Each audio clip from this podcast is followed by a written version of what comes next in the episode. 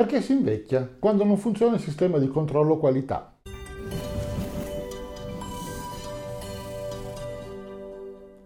Sono Fulvio Dominici Cardino, presidente del Movimento Estensione Vita.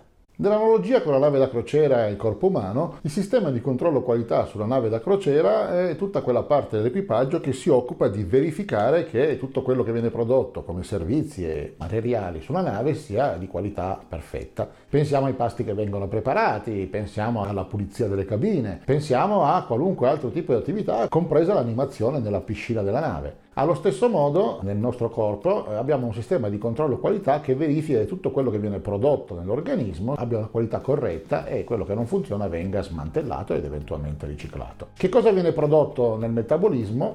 Beh, quello che viene prodotto a partire dai comandi che arrivano dalla ricetta che arriva dal DNA nel nucleo sono le proteine. Il termine proteina lo usiamo normalmente quando parliamo del cibo, il cibo proteico, il cibo che non lo è e così via, il cibo iperproteico perché si sa che fa magari dimagrire rispetto a quello basato sui carboidrati, ma quando parliamo di sistemi cellulari, quindi di metabolismo come per il nostro corpo, le proteine sono delle catene di aminoacidi. Gli aminoacidi sono un po' i mattoncini base, pensate ai mattoncini Lego che si attaccano fra di loro, gli aminoacidi sono questi, i mattoncini base dell'esistenza, della vita. Ce ne sono più di 500 nel mondo, ma di questi soltanto 20 sono quelli che vengono usati nel corpo umano. La sequenza degli specifici aminoacidi, quale va messo e quale viene dopo quale altro, è codificata dentro il DNA nella sequenza delle basi di cui abbiamo parlato ed è quindi determinata dal codice genetico, che è, nel nostro caso della nave, come fosse un po' il manuale di istruzioni. Potrebbe essere come il foglio che c'è all'interno di una scatola di montaggio dei Lego che dice come i pezzi vengono attaccati uno con l'altro e ognuno prende un mattoncino rosso, uno verde, lo attacchiamo così, eccetera, e alla fine ottieni il modellino che volevi ottenere. Questa ricetta viene trasferita trasferita tramite l'RNA messaggero fuori dal nucleo cellulare e finisce in questa fabbrica della cellula che è chiamata reticolo endoplasmatico. Immaginate il reticolo endoplasmatico come l'officina della nave che riceve le istruzioni per dire adesso bisogna fare un tubo lungo così, in fondo va attaccata una valvola di questo tipo, in cima bisogna fargli un buco e così via. Nel reticolo endoplasmatico vengono assemblati vari pezzi e soprattutto è importante che questi pezzi, i singoli aminoacidi, vengano assemblati in una struttura tridimensionale, una struttura nello spazio che dà alla proteina la sua funzione importante, perché sono dei siti di attivazione, i siti devono agganciarsi ad altre proteine e così via, quindi non è soltanto importante la ricetta, che pezzi ci vanno, ma è importante come questi pezzi si organizzano nello spazio per creare poi la proteina come macrostruttura. Questa struttura però non è stabile e definitiva, le proteine sono molto dinamiche, quindi continuano a srotolarsi, riarrotolarsi, riarrangiarsi, si aprono, si chiudono, si modificano e devono passare attraverso varie membrane, vari punti della cellula per poi svolgere le loro funzioni. E tutto è fatto di proteine. È come se l'officina della nostra nave fosse costruita con le stesse macchine dell'officina e quelle macchine potessero costruire altri pezzi altre macchine dell'officina stessa. Tutto alla fine è fatto da proteine negli esseri viventi. Le proteine chiaramente, essendo dappertutto, sono colpite da tutti i sistemi degenerativi, le specie reattive dell'ossigeno e così via, che le vanno a degradare, a mutare e quindi c'è tutto un sistema che va a verificare che siano prodotte all'origine in modo corretto, quindi con l'auto appena escono dall'officina, ma che poi mantengano il loro funzionamento nel tempo e se non vanno bene vanno scartate. Il primo meccanismo di eh, difesa delle proteine è il sistema degli chaperon. Chaperon è un termine francese, vuol dire essenzialmente accompagnatore e questi chaperon sono a loro volta delle piccole proteine che si attaccano a, e accompagnano le proteine più grandi. Quindi fanno essenzialmente la guardia del corpo, accompagnano in tutta la loro vita, stanno lì, verificano che non vengano attaccate, verificano che il funzionamento sia ancora corretto e indirizzano e le portano in giro essenzialmente. Soprattutto quando la proteina si srotola, espone delle parti vulnerabili che possono essere attaccate da molecole che fluttuano nell'ambiente. Il suo chaperone in questo caso le fa proprio da guardia del corpo, la protegge da queste molecole che potrebbero andarla a colpire e l'aiuta a richiudersi dopo l'operatività che era richiesta. Ci sono centinaia di diversi tipi di chaperon nel nostro corpo e sono praticamente gli stessi che troviamo ovunque in natura, perfino nei batteri. Quindi sono un meccanismo che è partito tanto tempo fa ed è operativo ed è utile utile ovunque ci sia un metabolismo anche dei più piccoli. Come tutte le altre cose, i chaperon cominciano a essere meno efficienti e meno disponibili con l'invecchiamento. Talvolta uno chaperon non riesce a portare a termine il suo compito, come una guardia del corpo che fallisca e il suo protetto viene colpito in un attentato, per esempio. In questo caso una proteina quindi finisce ad essere danneggiata o mutata, o addirittura una proteina potrebbe essere già stata prodotta male fin dall'origine. In questo caso entrano in campo dei meccanismi speciali che vanno a tentare inizialmente di riparare questa proteina e se non è possibile smantellarla per recuperarne i pezzi.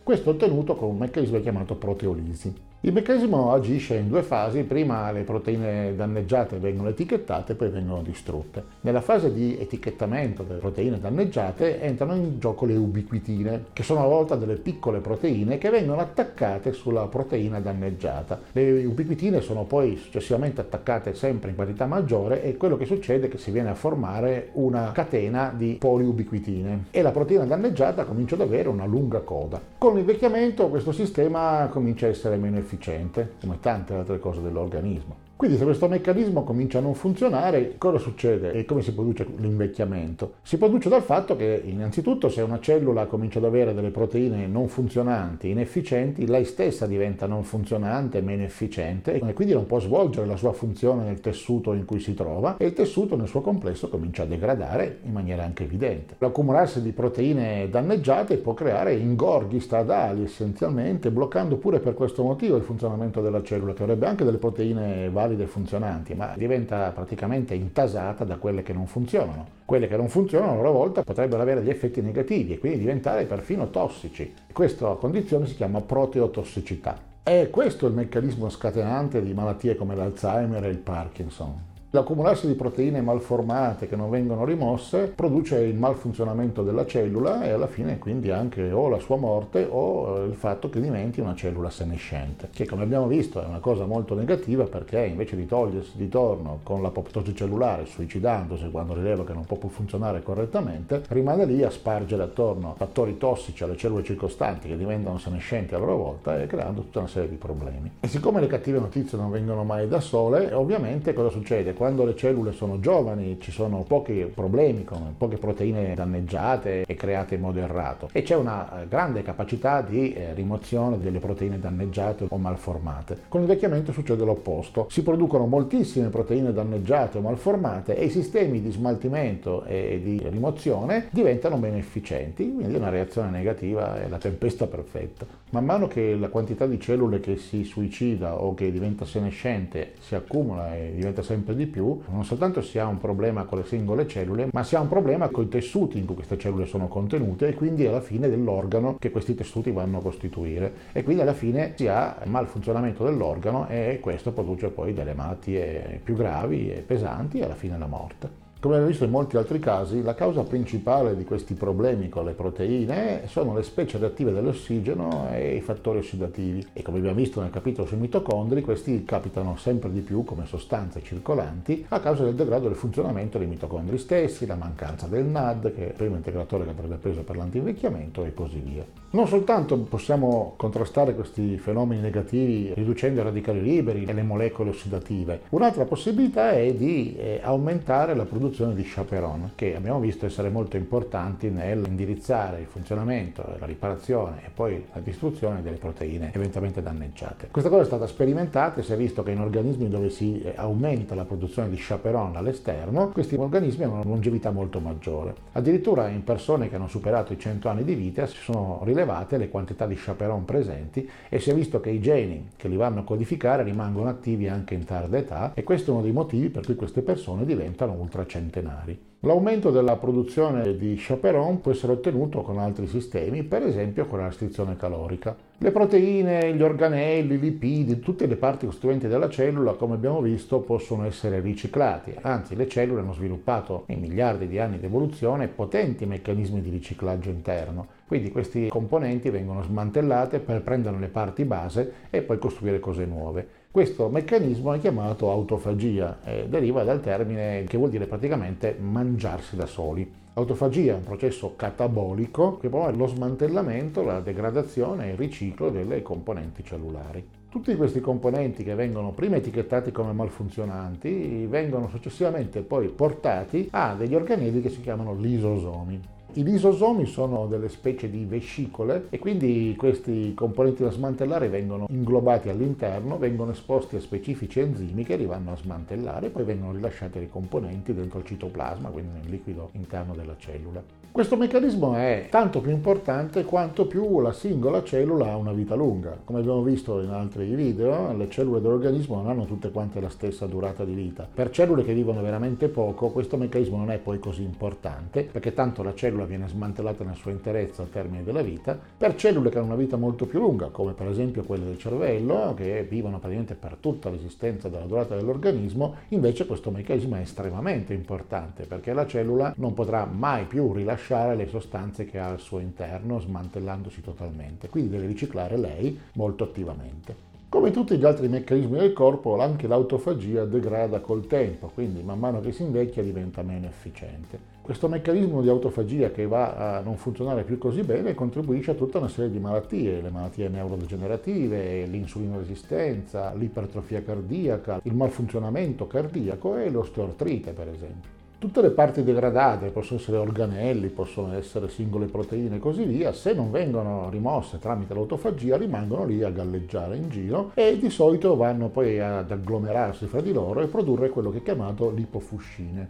Le lipofuscine, come abbiamo visto poi in un altro video, si accumulano e diventano evidenti, per esempio con le macchie sulla pelle. Cosa possiamo fare per mantenere l'autofagia efficiente? Beh, come abbiamo detto, la restrizione calorica è la prima cosa. Si è visto che fa vivere più a lungo gli organismi e chiaramente la restrizione calorica ha questo effetto perché, essendoci meno fornitura dall'esterno di sostanze nuove, le cellule hanno dei meccanismi che si attivano e che vanno quindi a dire che bisogna aumentare il riciclaggio interno. Si può assumere degli inibitori dell'mTOR. L'mTOR abbiamo visto sta per Mammalian Target of Rapamycin ed è un particolare percorso metabolico, l'abbiamo visto in un altro video, che può essere appunto colpito, essendo nel target, da una sostanza chiamata rapamicina. E l'mTOR è essenzialmente quello che si attiva quando c'è cibo dall'esterno e quindi spinge a crescita, a costruire cose nuove e non certo a riciclare cose che sono non più funzionanti. La rapamicina bisogna comunque stare attenti perché ha una serie di effetti collaterali, però è molto efficace su questo fronte. Un'altra possibilità è di attivare invece il percorso metabolico della MP chinasi. Abbiamo visto che la MP chinasi è l'altro lato del tiro alla fune con l'mTOR ed è quello che si attiva quando c'è mancanza di cibo dal mondo esterno. Quindi se facciamo restrizione calorica, eh, mangiamo di meno, per esempio col digiuno intermittente, attiviamo la MP chinasi che parte quando è un po' di tempo che non si assume cibo, bisogna quindi attivare meccanismi di riciclaggio interni. La MP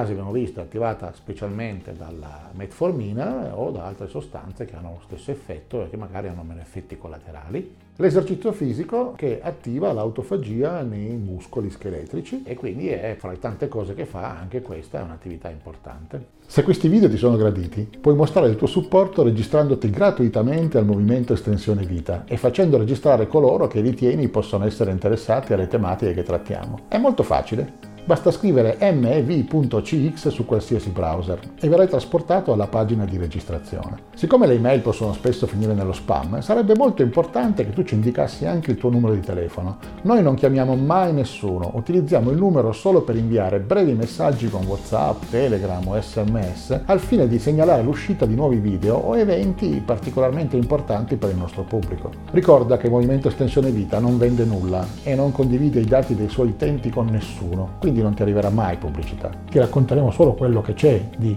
prodotti disponibili e poi sarai tu a decidere se e cosa assumere parlandone sempre col tuo medico di fiducia perché la medicina ufficiale è importante e vanno seguite le indicazioni dei medici ufficiali. Non diciamo che questa cosa si va a sostituire a una vita sana e a una dieta sana e al fatto di andare a farsi controllare tutte le volte che serve e assumere tutti i medicinali che ci vengono prescritti. Questo è un potenziamento che ci fa rimanere operativi, lucidi e in grado di goderci la vita. Tutte le nostre attività sono no profit e hanno il solo scopo di informare il pubblico italiano sulle nuove possibilità e ricerche nel campo dell'anti-age e dell'antivecchiamento. È un settore che evolve molto rapidamente, quindi assicurati di mettere un like nei canali social che preferisci o direttamente su YouTube, in modo da non perdere nessun aggiornamento sulle tecnologie importanti per la tua vita estesa. Dimostraci di gradire il nostro lavoro iscrivendoti, facendo iscrivere e condividendo i nostri contenuti sui tuoi canali social e con coloro ai quali tieni di più. Mi fa personalmente molto piacere leggere i commenti, partecipa anche tu, condividi sui nostri canali ogni domanda o suggerimento, noi ti risponderemo il più velocemente possibile. Ci piace parlare con te, scrivi anche solo qualche parola di supporto, grazie. Noi ti consideriamo parte di una grande famiglia e vorremmo che tu ci aiutassi facendo la cosa migliore non solo per te, ma anche per quelli a cui vuoi bene. Noi ci teniamo davvero a te. Per il momento è tutto, lunga vita e prosperità.